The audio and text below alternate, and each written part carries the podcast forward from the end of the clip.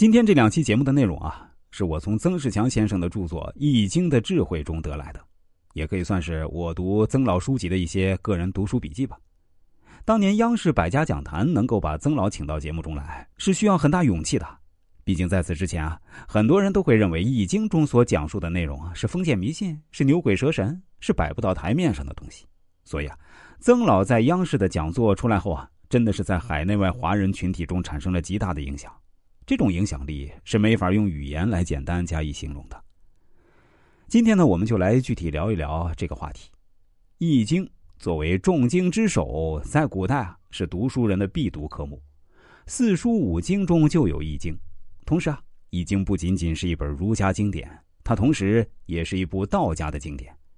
所以我们当代人啊，去认真读一下《易经》还是非常有必要的。《易经》这本书呢，有人说它难读，是它的各种术语加上各种长长短短的变化，不像《论语》《孟子》这样纯文字的著作，怎么解释都可以有自己的理论。《易经》的难易理解啊，就像数学，它不是随随便便的牵强附会就可以带过的。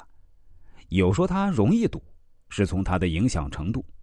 但凡在中文环境中啊，乾坤、八卦、否极泰来等等词汇都已经深入人心，深层次的文化影响远比我们想象中的要更加广，在读的时候不至于这么陌生。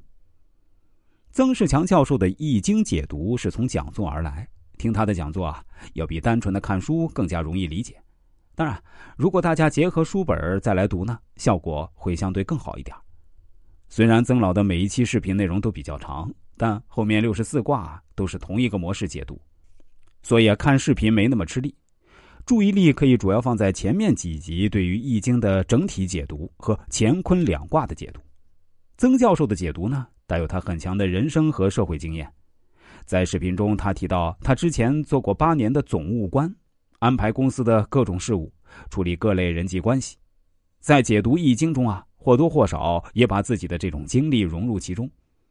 作为《易经》入门的视频啊，从了解的角度来看呢，还是值得一看。在后面对每一卦的细节见仁见智，它大多是从职场关系的角度去分析。